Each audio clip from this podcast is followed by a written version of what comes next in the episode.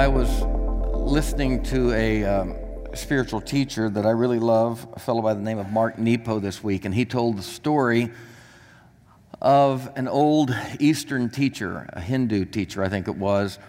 Uh, there was a, in the story, there it was an unnamed author, but in the story, there's a master and a, an apprentice. Almost in every Eastern story, even in the stories of Jesus, there's a master and an apprentice, and generally that represents not two people, but it represents two parts of yourself. There isn't all of us a master, there isn't all of us the apprentice. Um, Henri Nouwen takes that approach when he tells the story of the prodigal in his great book, The Return of the Prodigal. He walks through the story and shows us how we are the father at times, and how there's a part of us that is the elder brother, and a part of us that is the younger brother. Um, that's normally uh, what, part of the pedagogy of the Eastern teachers. And in this particular Hindu story, I believe there was an apprentice and a teacher, and the apprentice was incredibly annoying to the teacher. The thing that was particularly annoying about the apprentice, if I remember the story correctly, is that he was always complaining about life. He was always bemoaning his woes and the vicissitudes of life. Uh, particularly annoying about the young apprentice to the master was that the apprentice reminded the master of himself when he was younger. And on one particular day, the young man's complaining reached such a fevered pitch that the master told him to go and get a handful of salt and to take that handful of salt and to put it in a glass of water and to bring it to him quietly, the master said. The young man came and he sat before the master with the intensely saline solution, and the master told him, Drink it. And as the young man drank the water, he immediately was uh, caused to spit it out. It was just too much for him to bear. The master then told the young man to take another handful of salt, just as much as before, and to follow him out to a spring fed lake from which flowed a river. The master led the young man there with the fist full of sand, and he told, or rather salt, and he told him to throw the salt into this spring fed lake. The young man threw it in, and then the master said, Drink from the lake. The young man drank from the lake, and the master asked him how it was, and the young man said it was cool and it was refreshing. The master looked at the young man and said, Stop being a glass and start being a lake. Stop being a glass and become a lake. In other words, when faced with pain, we always have the opportunity in our perspective to be a glass or a lake. When faced with pain, we have the opportunity to either reduce or enlarge our sense of things. I think about the Apostle Paul in 2 Corinthians 4, and I think about all that he endured in relative martyrdom. And Paul said, For my light affliction, which is but for a moment. Think about that. He endured affliction over the space of some 20 to 30 years. He was beaten with rods multiple times, he was stoned and left for dead. Um, the necessities of life were very dire and stark for him again and again and again. And yet, Paul said, For my light affliction, which is but for a moment, is working for me a far greater weight of glory. For I look not at the things that are seen, but at the things that are unseen. For the things that are seen are temporary, the things that are unseen are eternal. In other words, when we're faced with pain, our perspective doesn't alter the amount of pain. Our perspective doesn't alter the amount of salt that we're given. We're all given perhaps not an equal amount of salt, but we all get plenty of salt in this life. And our perspective may not alter the amount of pain, but it does have the ability to right size it, if you know what I mean. And I think one helpful mechanism by which we are all greatly advantaged in our efforts to right size life, to take the amount of salt we're given, to take the pains of this life, one of the ways that we can right size, one of the ways that we can become a lake instead of a glass, literally is this thing we call community. Within the Christian community, we call it the church. I don't know who first said it, but I've heard it said in multiple ways that community and a group of people has a way of dividing pain and at the same time multiplying joy. Our pains are divided by community, and our joys are multiplied by the same. This is what Christians call the church. Those who are called out and called together Paul described this as a body that is fitly joined together, not loosely, but fitly joined together, such that Paul said, when one part of that body hurts, the entire body hurts, but when one part celebrates, all of the body celebrates. I wanted to take just a moment tonight and just kind of backtrack a little bit and talk about this lake that we're a part of, this this community that allows us to right size life, to right size pain and struggle, and to increase our joy, this thing called um, the church. There's a lot of ways to approach this, but as I was thinking about it this week, I thought about the earliest Christian writers, those who started writing down the story of Jesus some two to three decades after his life. Those earliest writers, like Paul and Matthew and Mark and Luke and John, those earliest writers reflected on Jesus' mission. They reflected on his life. They reflected on his purpose. And it's very clear in those first decades, as they were trying to make sense of who Jesus was, that they believed Jesus had come to establish what their Jewish ancestors, many of them were Jewish themselves, but they believed Jesus had come to establish what their Jewish ancestors had for centuries described as the kingdom of God. The early Christian church wrote through a very Jewish lens about an ultimate belief in what some have called a utopian society. Um, I'm going to take a moment and just read you a couple of texts, some of the classic texts from the Old Testament prophets about this kingdom. Isaiah chapter 11 says, A shoot shall come from the stump of Jesse. Now remember, Jesse was the father of David. And Jesus came from the lineage of David. So this is a prophecy about a coming Messiah. A shoot shall come from the stump of Jesse, and a branch shall grow out of his roots. And the Spirit of the Lord shall rest on him the Spirit of wisdom and understanding, the Spirit of counsel and might, the Spirit of knowledge and the fear of the Lord. And his delight shall be in the fear of the Lord. And when that Messiah comes, he shall not judge by what his eyes see or decide by what his ears hear, but with righteousness he shall judge the people and decide with equity for the meek of the earth. He shall strike the earth with the rod of his mouth and with the breath of his lips, and he shall kill the wicked. Righteousness shall be the belt around his waist, and faithfulness the belt around his loins. And the wolf shall live with the lamb we hear all the time about the lion lying down with the lamb. Did you know the Bible never says the lion will lie down with the lamb? You ever quote that? The lion's going to lie down with lion? Never says that. It says the wolf. I don't know where we got the lion thing from, but the wolf shall live with the lamb. The leopard shall lie down with the kid goat. The calf and the lion and the fatling will live together, and little child shall lead them. And that day the cow and the bear shall graze, their young shall lie down together, and the lion shall eat straw like the ox. Lee, every time I, I read this about the bear and lion, or, or the bear and the cow shall lay down together, you know exactly the story I think about when you guys were in Montana and you were a fishing guide. You remember that big old bear that came out of the woods? Big old thousand pound sow bear comes running out of the woods. How far was it? Like a hundred yards across the field. There was a, another thousand pound heifer. And Lee said within seconds that bear charged that old heifer. And as the cow was running away in horror, the bear running alongside, just the awe of nature, that big paw went up and it slapped the cow and broke its neck instantly. The cow went down, and that bear, in great power, thousand pounds of cow, lifted it in its mouth, and with it between its legs, went off into the woods. It's horrific. It's awe inspiring, and yet it's sad for so many. This ecology of life where things have to die, where one thing's gain is another thing's suffering. The writer said one of these days, the cow and the bear, that old bear is not going to run down that cow and break its neck, but they're going to lie and repose together.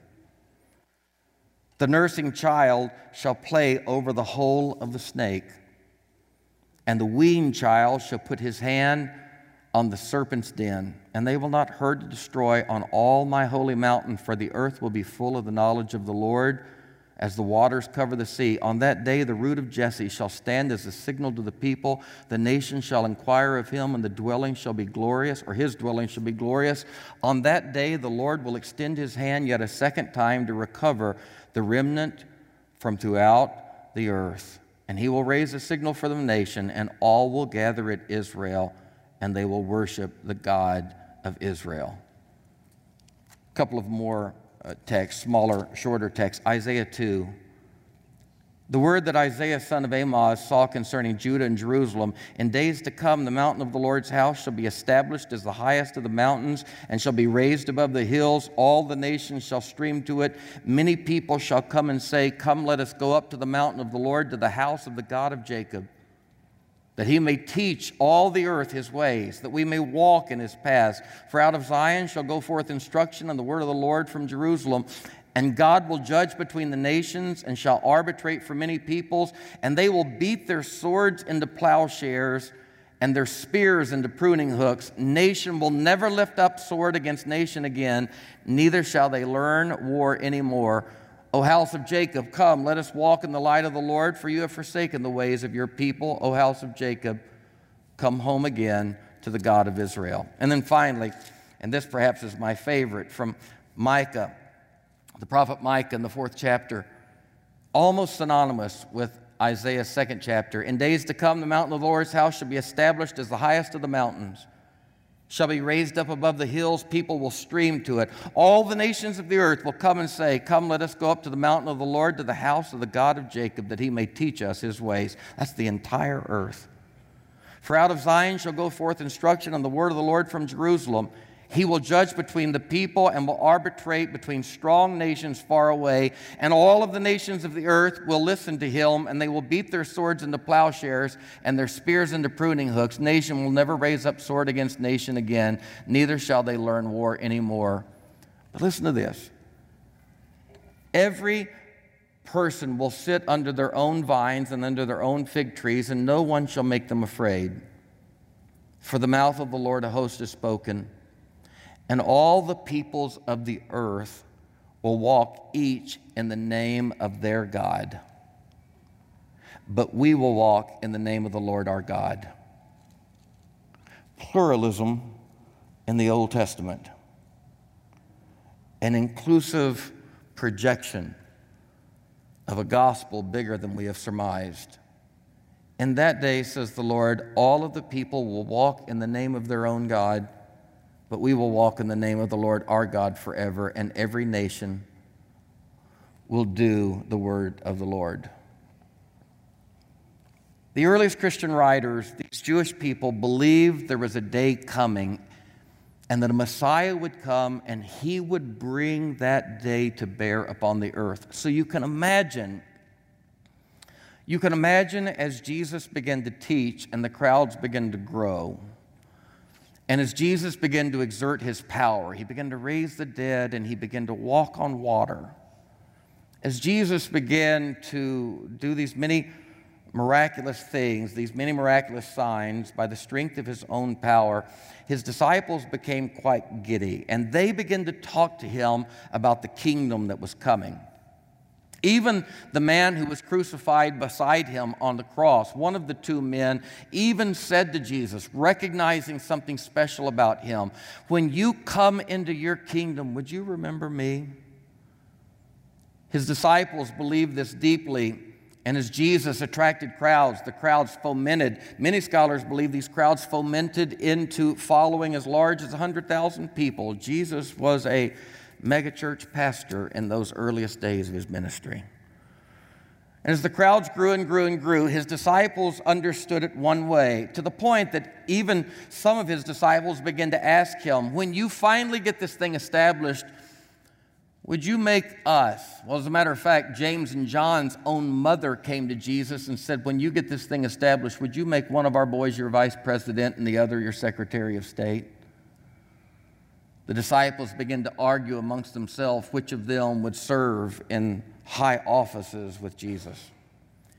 And just about the time Jesus had reached this zenith of his power and the crowds were burgeoning and growing, Jesus startled his disciples by beginning to explain to them how the Messiah must needs suffer many things and die, how he must needs go up to Jerusalem and die. The Bible said they were so stunned by this that on occasion they even rebuked him and told him that he was talking foolishly. One day, Simon Peter rebuked him, and Jesus looked at him and said, Simon, or rather, Satan, get thee behind me.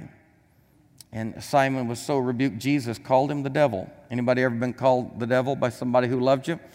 It's exactly what Simon received from Jesus that day as Simon was trying to tell him, No, Lord, not so. These things can't happen to you. The Bible tells us that as Jesus was making his way to Jerusalem, the gospel writers make it very clear, especially the synoptics of Luke and Matthew and Mark, that as Jesus was going on his way to the cross, he stopped one day, just a few days out from his crucifixion, looked over the hillside there, and he's looked down at Jerusalem. He lamented and said, O Jerusalem, Jerusalem, thou that killest the prophets and stone those who are sent from me, how oft would I have gathered you together? O Jerusalem, Jerusalem, the Bible said, he wept and said, How oft would I have gathered you together? Those of you who have killed the prophets that have been sent from me, those who have promised the kingdom of God, but Jesus said you would not. This is a hermeneutic key that the writers of what we call the New Testament used to illustrate what many theologians have uh, especially been saying the last couple of hundred years, and that is that Jesus did not immediately come to build a church or did not primarily come to build a Christian church. Jesus came as the Jewish Messiah offering the kingdom to Israel. Jesus was the fulfillment of what Isaiah and Ezekiel and Jeremiah and Micah had prophesied. And as he promised this kingdom to Israel, Many scholars believe that the gospel writers were trying to explain that when Israel rejected that kingdom, Jesus put the kingdom of God on hold, projecting it out to what Christian people for the last few hundred years, especially, have called the millennial reign of Christ. And Jesus then, with the kingdom on hold, built a parenthetical statement, a parenthetical period of time called the era of the church. And this era of the church was a mitigated version of the kingdom. It was a smaller version of the kingdom. It was not a worldwide kingdom, a ubiquitous kingdom where all people were a part, but it was an exclusive kind of club, a group of people who would opt in and choose to be a part of this mirror, this vision of what one day would universally be. And that's the church. And, and to read the Gospels that way, I, I think makes the Gospels make a lot of sense because Jesus, um, Jesus didn't sound like the church. Jesus did not sound in the beginning of his ministry like he was offering this to everyone. He was starting with Israel. And when people from the Gentile nations would come to you remember the Syrophoenician woman came to Jesus and said, Would you please heal my daughter? And Jesus said, I haven't come for people like you. I, have not come to give the master's bread to dogs. And the Bible says that Jesus wasn't rebuked by her, but he was rebuffed when she said, I get that. I understand that. But even the dogs eat the crumbs that fall from the master's table. Lee, you did a great sermon on that not long ago.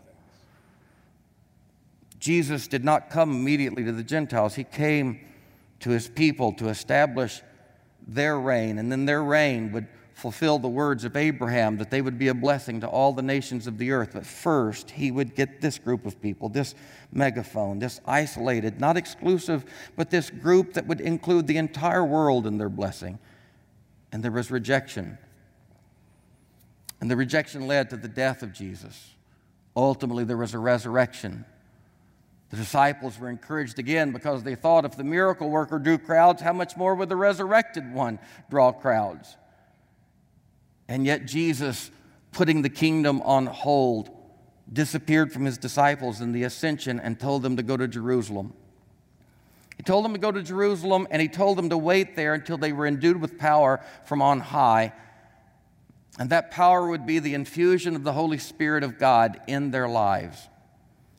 When you read the Gospels, you actually read a, a, a, a set of books that in no way show Jesus establishing a church.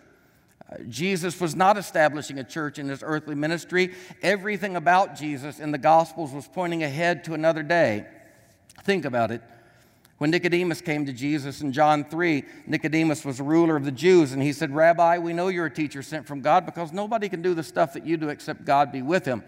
Jesus looked at him and said, Verily, verily, I say unto you, Nicodemus, except a man be born of the water and of the Spirit, he can't see the kingdom of God. Nicodemus fell back, punch drunk by these blows of truth. And Nicodemus said, Wait, how can a man be born when he is old? Can he enter the second time into his mother's womb and be born? Jesus said, Verily, verily, Nicodemus, I say to you, except a man is born of water and spirit, he cannot see the kingdom.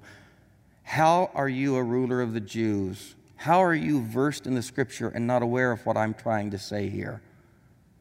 Jesus said, For even as Moses lifted up the serpent in the wilderness, that story of the brazen serpent back in the Old Testament, the book of Numbers, even as Moses lifted up the brazen serpent in the wilderness, and all the people were saved when their eyes fell upon it, even so must the Son of Man first be lifted up. Jesus pointed ahead and said, There is a born again experience coming, but that born again experience can't happen until the Son of Man is lifted up. You move forward four chapters. John, the seventh chapter, Jesus was standing on the top of Solomon's porch with the stairs beneath him. It was the last day, the great day of a Jewish feast. And the Bible says that as the priest took big pots of water and toppled them, and the water ran down the steps, and they began to quote scripture about the coming kingdom and the equity and the justice that would come down from heaven upon the people. The Bible said Jesus stepped out, put his feet right in the middle of that flowing water, and said with a loud voice, literally said, He cried out and said, he that believeth on me, as the scripture has prophesied, out of his belly, out of her belly, will flow rivers of living water. This spake he of the Spirit, which they that believed on him should receive. But they had not received, for the Spirit had not yet been poured out, for Christ had not yet been glorified. So again, Jesus was not establishing the kingdom. Jesus was doing everything to point ahead to a day where people were going to be infused by the Spirit. But in John 3, he said, first he had to be lifted up. That's the cross. In John 7, he said, then he's got to be glorified. That's the ascension into the heavens. And then in John 14, he looked at his disciples on the eve of his crucifixion and he said, I've got to go away. And the Bible said they were so sad. And they argued with Jesus. And they said, Lord, we don't want you to go away. What will we do without you? And Jesus said, Let not your heart be troubled. You believe in God, believe also in me. In my Father's house, there's plenty of room. If it were not so, I would have told you. But I go to prepare a place for you, that where I am, there you may be also. This is not a scripture about heaven. This is not a scripture about streets of gold and big mansions that we're going to have one day.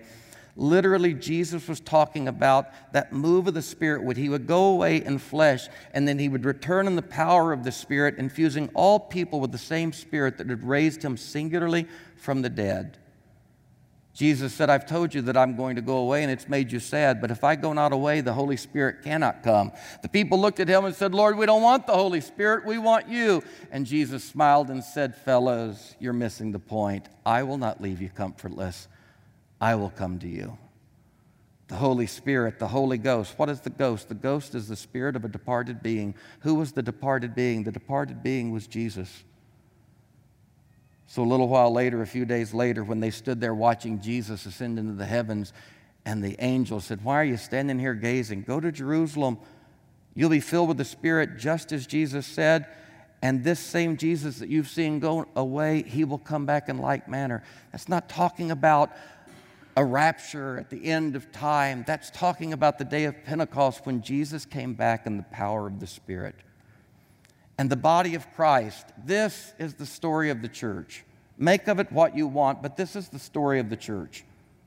The church was not born in Matthew, Mark, Luke, and John. The New Testament, though there is a little slip of paper between the end of Malachi and the beginning of Matthew that says the New Testament of our Lord and Savior Jesus, Jesus Christ, that is not where the New Testament begins. The writer of Hebrews understood this and writing in a New Covenant context literally said, Where there is a testament, there must of necessity be the death of the testator. For a testament is not of force while the testator lives. A last will and testament demands the death of the one that the testament's about. And the writer of Hebrews said nothing about the New Testament happened until there was the death of the one that was attesting to that covenant, and that death was Jesus. That's why Jesus said, You must be born again, but first I've got to be lifted up. That's why Jesus said, You will receive the Spirit, but first I've got to be glorified. That's why he said in John 14, I've got to go away, because if I don't go away, the Holy Spirit won't come. And that's why when they worshiped him there as he ascended, the angel said, He doesn't want you worshiping a floating Jesus. He wants you going to Jerusalem and becoming the body of Christ. That's the story of the church. The story of the church is not the story of a narcissistic God who wanted to be venerated by a group of people. The story of the church, Jeff, is the story of God incarnating God's self in the person of Jesus to show us not specifically and specially that this is the incarnational work of God, singularly in this one bronze skinned Galilean, but the picture of Jesus was the picture of all of us. Jennifer, the picture of Jesus Perhaps the most beautiful thing Jesus said that has been most bothersome to us is in John 14 and 12, as he's telling them, I must go away. And they're saying, We don't want you to go away. And he's saying, But I'll come back. And I'll come back better than located in one person. I will come back in the power of the Spirit, and every one of you will become me. Amen. Jesus looked at them and said, Greater works than I've done shall you do.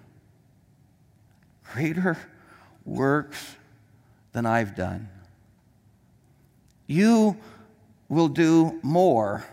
You will do better than I. So many of us recoil. We can't believe that we could ever be greater than Jesus, and yet that's exactly what Jesus said because the simple point of the church is that instead of the body of Christ being localized in one human being to be glorified and worshiped, the body of Christ actually now becomes every human being infused with the power of the Spirit. So wherever human beings infused with that Spirit are, there is Christ. That's why Paul, reflecting on that, the great theologian in 2 Corinthians 5 said, To wit, God was in Christ and he was reconciling the world unto himself. Christ was not the thing, Christ was the reconciling agent. God was not reconciling people to Christ, He was reconciling people to God's self through Christ. And then He said, And God has committed the ministry of reconciliation to you. So now we stand in Christ's stead, imploring the world to be reconciled to God. We literally have become the body of Christ. And so, this is the message of the church. This is the story of the Christian church. And as the Apostle Paul was reflecting on who we were and what he would call us, he used a Greek word, a Greek word that perhaps many of you are familiar with, but the word is ecclesia. Transliterated in our English alphabet, it's E C C L E S I A. Ecclesia, it's a compound word that uses the prepositional form or, or, the prefix form ek, which means out of, and the last part of that word comes from the Greek verb kaleo, which means to call. So, ecclesia is a compound word that means to call out, to call out from. The Apostle Paul looked at us as a Christian church and he said, You are called out ones. And I think the question that the church is wrestling with, especially now in the 21st century, and this is the question of the progressive hermeneutics. What are progressive hermeneutics? What does it mean to be called out? What are we called out from? Who are we called out from? I grew up my entire life believing that God called us out from amongst the people to be a separate people, to be a different people, to be a better people than the rest. My understanding of the called outness of the Christian call was that somehow there would be an us and them mentality. We were called out, and then we were to call to them to also be called out, and we would be separated from the people of the earth. But I think as I now reflect back on scriptures like Micah 4, for all the peoples will walk, each in the name of their own God. But we will walk in the name of the Lord our God forever, and all of the people will, of the earth will do the word of the Lord. What does it mean to be called out? What does it mean to be a Christian church in this day and age? What is this salvation? What is this message of Jesus that we proclaim? in all of the earth. I've been saying for the last couple of years, I really don't believe the message of salvation is that we need to reconcile people to God. You've heard me say it over and over. The good news that we never needed is that we can be reconciled to God. The great news we never heard was that we were never separated. If that is true, that human beings are less in need of salvation and more in need of finding out that they've always been safe. Think about that. Jennifer, you wrote about that so well on Facebook the other day. You gave me credit, but you said some things that I hadn't even thought of. What does it mean to be called out? What does it mean to be separate? Who are we separate from, and why are we separate from them? What is our calling in this earth? These are the questions. What does it mean to be Christian? What does it mean to be a church?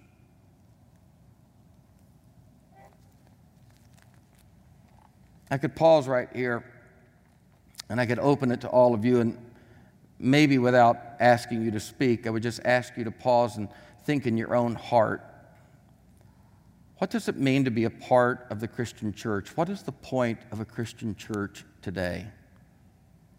I had someone just this last week lament to me that if there is no eternal, burning, torturous hell then there is no need for a church, there is no need for Christianity. And I remember, Bob, when I, I thought like that, that unless there was a torturous pit where people are eaten by worms and burned forever, in this person's mind, Kathy, they couldn't even frame that there was any reason to do church anymore. Why do we do church? What is this place that is a place of healing and learning and yearning and searching and serving and connecting and playing and praying within a community of love and support? What is this place that we come to that takes the glass of our individual life and makes it into a lake and divides the salt and the substance of life in such a way that it becomes palatable and more enjoyable? What is our calling in this earth? Is humanity here on this earth to create a church because there was a church that God wanted above all things? Or is the church actually trying to create humanity? Are we here to serve the church or is the church here to serve us? What is this church, this thing that for all of my life has been promising the best of the divine and so often delivering the worst of the human? I'll say that again. What is this thing that we've all been a part of that, that sets us up for such disappointment? I've never seen people experience more disappointment than they experience in the church. You know why? Because it promises more than any institution in the world. It is a place that promises the best of the divine, and yet so often in the midst of our human gathering, it delivers the very worst of the human. It was Augustine that said, that said uh, very clearly and plainly, and I'll clean it up just a little bit the church is a harlot, but she is my mother. And alas, he said, I have found myself to be a very real part of that harlotry. When faced with pain, there is this thing called the church where we have the ability to come together and right size life. There is this place called the church where we have the ability to come together, called out, if not from people, called out from a system, called into a system that Jesus said often is so confusing because the way up actually ends up being down. And those who want to be first find that actually within the church, if they are last, those who want to sit at the right hand actually find that the towel and gathering near the feet of the saints is actually the place of true power. Abased is exalted, and exalted is abased, and first is last, and last is first, and up is down, and down is up. I remember the first time I got my granddad's big 20 foot truck with a 25 foot trailer on the back of it. He was a sign man. He was kind of cruel to me that day. I had never backed up a trailer in my life. He put me in that truck and he said, Back this trailer up, put it where it's supposed to be. And so I started backing it up, and you know exactly what happens when you start backing up a trailer and you've never backed one up before. You start turning, and it goes the opposite direction of what you think, right? And I remember as I kept trying to back it up, and it kept doing the opposite my granddad put his hand over on my leg. He was sitting over in the side. He was a very godly man. And he said, I'll never forget these words. He said, This is kind of like the kingdom of God, Stan. Sometimes you've got to close your eyes and do that which comes exactly unnaturally to you. And I remember that day, I closed my eyes I knew the trailer, I knew the direction I wanted the trailer to go. And at my first impulse of which way I thought I was supposed to turn the wheel, I turned it in the exact opposite. And did you know it turned out just right? It's like anybody ever tried to cut your hair in the mirror? I tried to clean up my hard part the other day with my razor in the mirror. It's very tricky because when you're looking in the mirror, the way you want to go is the opposite of the way you actually go, right? And I gouged myself a couple of times, so I've kind of had to fluff it over with some hairspray to, to fix the gouge. But life in the mirror, and yet, the more I've thought about that, I actually think true spirituality and true Christianity is about remembering. And I actually think there is a memory underneath this theory of opposites that if we actually get all the way back, and Jesus said, become a little child we actually will find that the way up, the way of exaltation, the way of glory and strength is actually very intuitive to us. And as the wise person said, everything we actually ever needed to know, we did learn in kindergarten. And maybe we can get deep enough that we don't have to close our eyes and do the exact opposite, but maybe we can get deep enough and we can find that the Spirit of Jesus is resident under the layers of fallenness and culture and all of those things we have learned. Maybe actually we don't have to do the opposite. Maybe actually we have to actually remember the Spirit which has always been inside of us. And as I've said many times on the day of Pentecost when the church was born, the Bible said the Spirit fell from heaven. And yet the writer of Luke said the kingdom of heaven, per the words of Jesus, is inside of us. So when the Holy Spirit fell from heaven to understand the gospel, Luke and his theory, if heaven is inside of us and the Holy Spirit falls from heaven, then the Holy Spirit, this infusion of God into human lives that make us the church, that infusion is something that is not happening from the outside, but it's happening from the inside and the birth of the Spirit, this recognition of that which is inside of us and always has been inside of us, the Holy Spirit simply drops down into consciousness.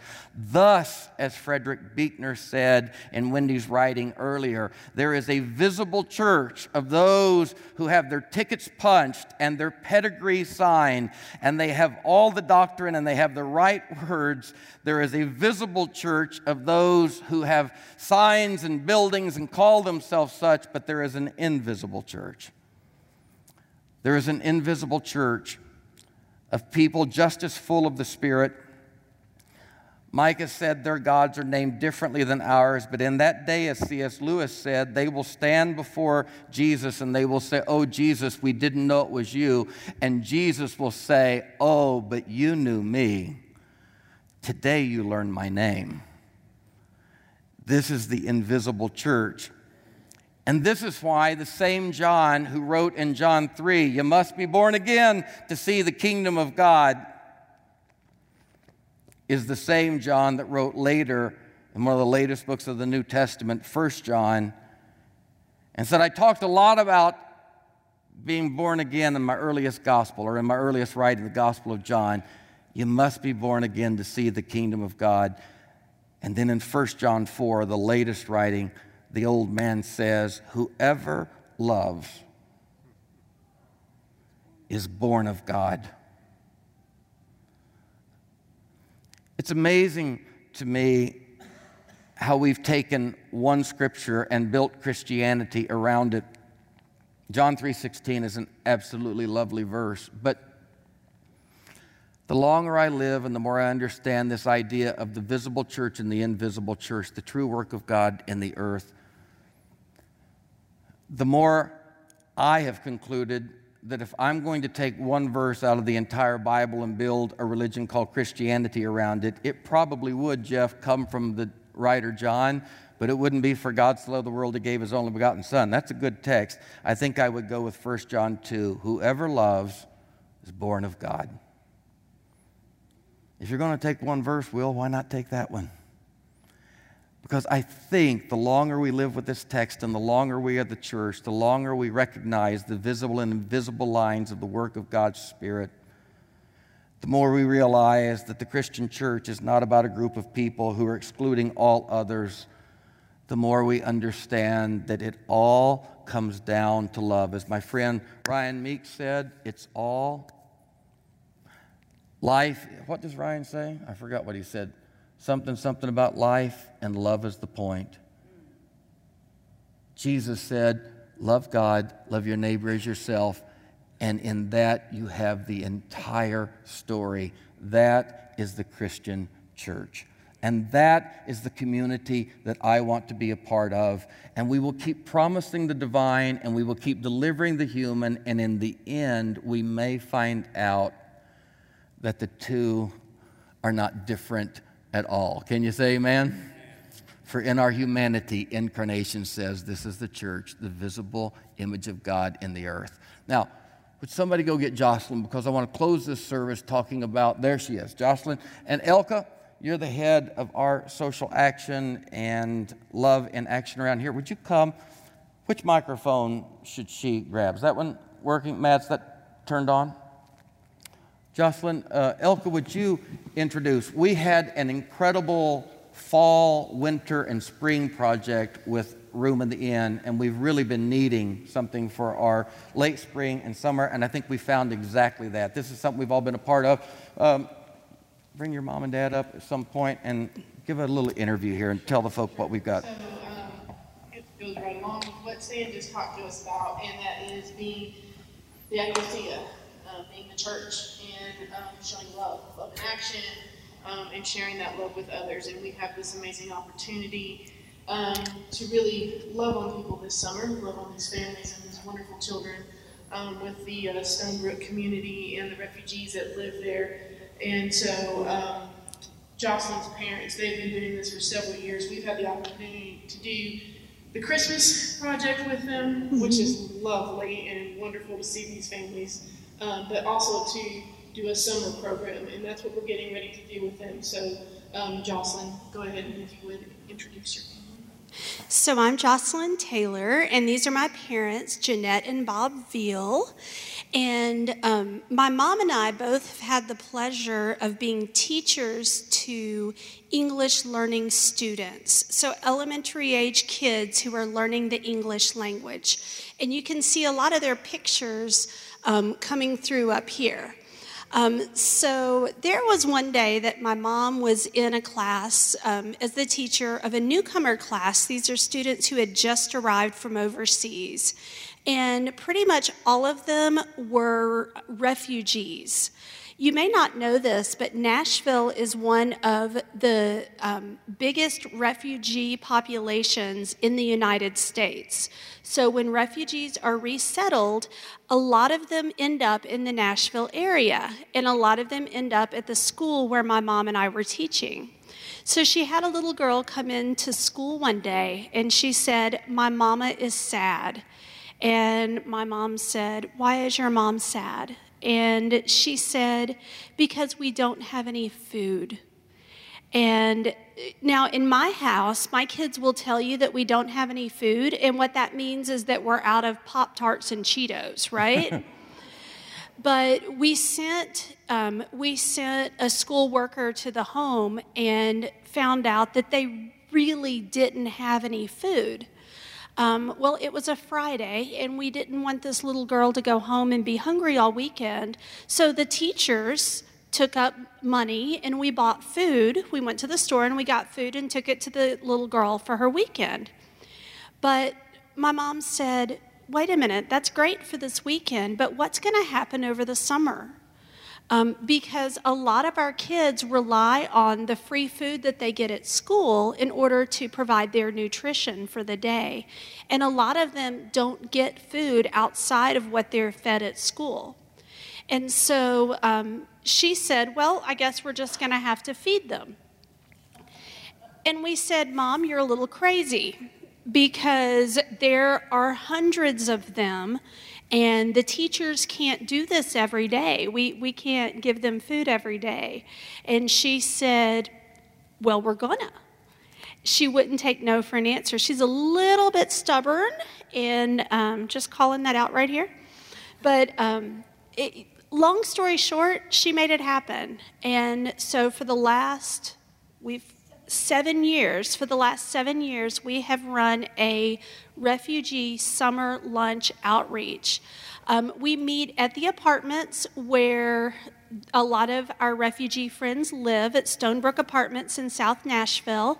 Um, it is largely populated by refugee and other immigrant families.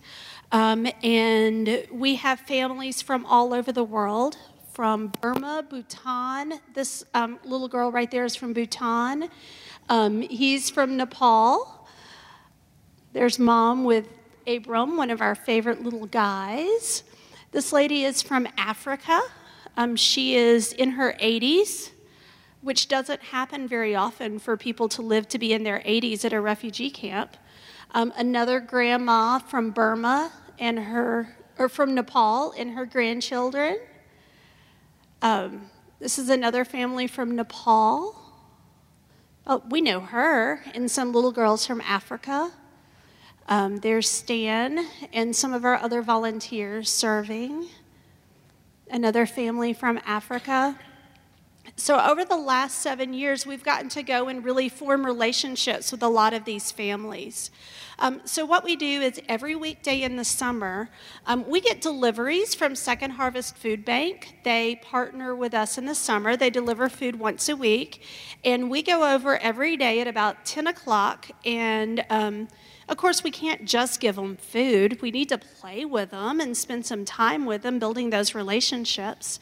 So we spend about an hour just playing with and loving on the kids. We have some toys that have been donated. We'll play soccer. We have a parachute that we'll get out. We play Play Doh. We make crafts. Um, so we just play and love and build relationships. And then at 11 o'clock, we serve food. And so all of the kids will line up and we serve food. We have anywhere from 80 to 150 kids who show up daily in the summer to get food.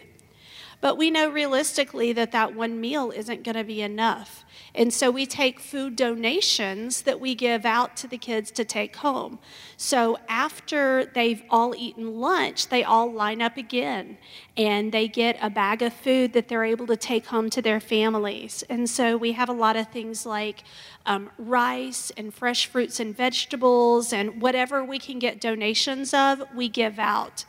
Um, and what has been really amazing to me over the last seven years doing this, there have been several things, but um, the relationships that we've made with these families, and to see um, that just because we happen to be born in different parts of the world doesn't mean that we're different on the inside. That God has made all of us unique and lovely and um, with worth, just as we are.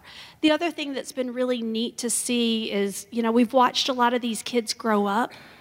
And of course, they've, wa- they've grown up with my kids because they get drugged there every day. Um, and we see families who are able to get themselves to a financial place where they can move out and they can um, move on to um, a better place for themselves and then turn around and start pouring back into the communities. So, you know, a lot of times people are nervous about giving a handout or, you know, whatever. And what I've seen with our friends here is that they are so grateful, and it really is a step up for these families. So, Jocelyn, how can we help? What are we going to be doing here with GracePointe in helping these families and these children? So, two things that you can do to help. The first thing is come. Come, come, come. Um, we, what we're hoping to do is to be able to staff one day a week with GracePointe people and have GracePointe be in charge of that. If you come, you could be playing with kids, blowing bubbles, getting your hair braided, um, whatever it is that um, is your gift with the kids. We also need folks to carry boxes and put them away to help organize the food that we have, um, things like that to help hand out food. And then crowd control. A lot of our kids come with trauma backgrounds because they've come from refugee camps. In a refugee camp, it's the child's job to stand in line line all day to get food for the family, and only the people in the front of the line get food. So imagine what happens when you try to put kids in a line. Our newly arrived friends tend to be very aggressive, and that's because that was survival for them. And so, what we have found is if we can have volunteers come and stand in line with kids and remind them there's going to be food for you it's going to be okay that that not only makes it go easier for us but it helps change the heart of a child because they see there are people who care and there's going to be enough for me. Mm. so coming to volunteer is the number one thing that we need. Um, we need anywhere between 15 and 20 people minimum each day to make this work. And the three of us can only do so much. Um, we don't like to let dad carry stuff anymore. So we're doing a sign up genius, correct? We are going to do a sign up genius. Look look for the Facebook page and we'll do that. You can take a day off work. It is kid friendly, so if you have kids, please bring your kids and let them just form relationships here. Um, you'll see that Stan brought Nina several times last summer and she seemed to really enjoy it. Not only did she enjoy it, she asked to go back. Hmm. And so did Michael Kofall and others. It really is profound. Um, before we end, I, I really want to emphasize we are going to sign up tonight. Elka said that, so please sign up. Uh, there's a place for everybody. You, your mom and dad don't like to be bragged on too much, but I really think it is a phenomenal story. She was retiring. Mm-hmm. And I mean, tell a little bit of that. Let the, let the folks know. That, I mean, this is somebody who didn't know what to do but had to do something. And look at this program that started. Right. Yeah, she had she had technically retired and was teaching part time when she met that little girl, and um, she. Yeah, she's not good at being retired, um, and so in the summer, this is their full-time job. They actually, we actually work with these families year-round um, and do lots of different things. She's taught English classes. She's taught, um, you know, and things what is 911 and what is a time change and how do you so that they know when to go pick their kids up from school. Things that are survival skills here in the united states but that nobody might think to tell them so she does a lot of that. We've done clothing giveaways. We do a Santa party because, you know, we have Santa here. Mm-hmm. um, so, um, and in the summer, um, one of our kids went to school and said something really strange, and his teachers were confused. He said that Santa comes twice a year. He comes at Christmas to bring presents, and he comes on the 4th of July to bring watermelon which is true. He, he does. He brings watermelon on the 4th of July. Um, so, anyway, uh, it's, a, it's a fun thing. But yeah, let me just say that these two folks have been inspirational. Um, we now have to force them not to be out carrying boxes and children, um, but they're still there pretty much every day and um, are just amazing. Um, besides coming to volunteer, the other thing that you can do, I know a lot of people work and might not be able to get off, um, we can always use donations of rice. That's the one thing. We have kids from lots of different cultures, And the one thing that they all have in common is they all like rice. Um, and so, what a lot of folks will do is go to Costco or Sam's and get the big 50 pound bags of rice. Um, and then subdivide it into gallon size baggies. And again, I'll put, I'll put directions for this on the website. Um, and that's, that is an amount that a kid can carry home for mama to make food that night. Um, the other thing that's really popular is dried beans. Um, so we can um, collect rice and dried beans. If you ever have any, just bring them to me, and um, and I'll make sure that it gets where it needs to go. But um, so if you want to be a part and you can't come during the day, that's another way that you can be involved. And then Fourth of July, I know everybody's off on the Fourth of July. We have a big party on the 4th of July. And so go on and plan now. Our party's at lunchtime. Um, and we grill out turkey hot dogs because our Muslim friends can't eat pork and our Nepali friends can't eat beef. So um, we'll have turkey hot dogs and, um, and watermelon with Santa. Um, so make plans now to be there that day and come and play. And again, let me emphasize, this is a family-friendly thing, so bring your children. Tara brought the kids um, last summer, and they had a blast. And they remembered the kids that they played with come the Santa party, and we went to that, and they sat and played with them because they're like, I remember you from last summer. So bring the children. It's a great way that, for the children to learn how to love other people outside of our Wonderful. World, so. One other quick thing. This year, you know, I've moved schools, and I teach at a school in a more affluent area now than where I was. And this year, I have a little girl in my class who's Nepali, and she, when she was little, she lived at the apartment and would come every day and eat food with us. And when she came in and saw that I was her teacher, she came in and gave me a big hug and said, Miss Taylor, we don't have to come get food anymore because now we can afford to buy food. But she's told me several times, and her mother has told me just how much it meant for them in their time that they couldn't provide for their kids to have somebody help. Thank you. Thank you. Let's sign, sign up up. Sign up. Look for that sign up genius, and let's do this. Matt, you guys come and let's receive our offering before we go home. And one more time for these two angels walking down the middle aisle right now.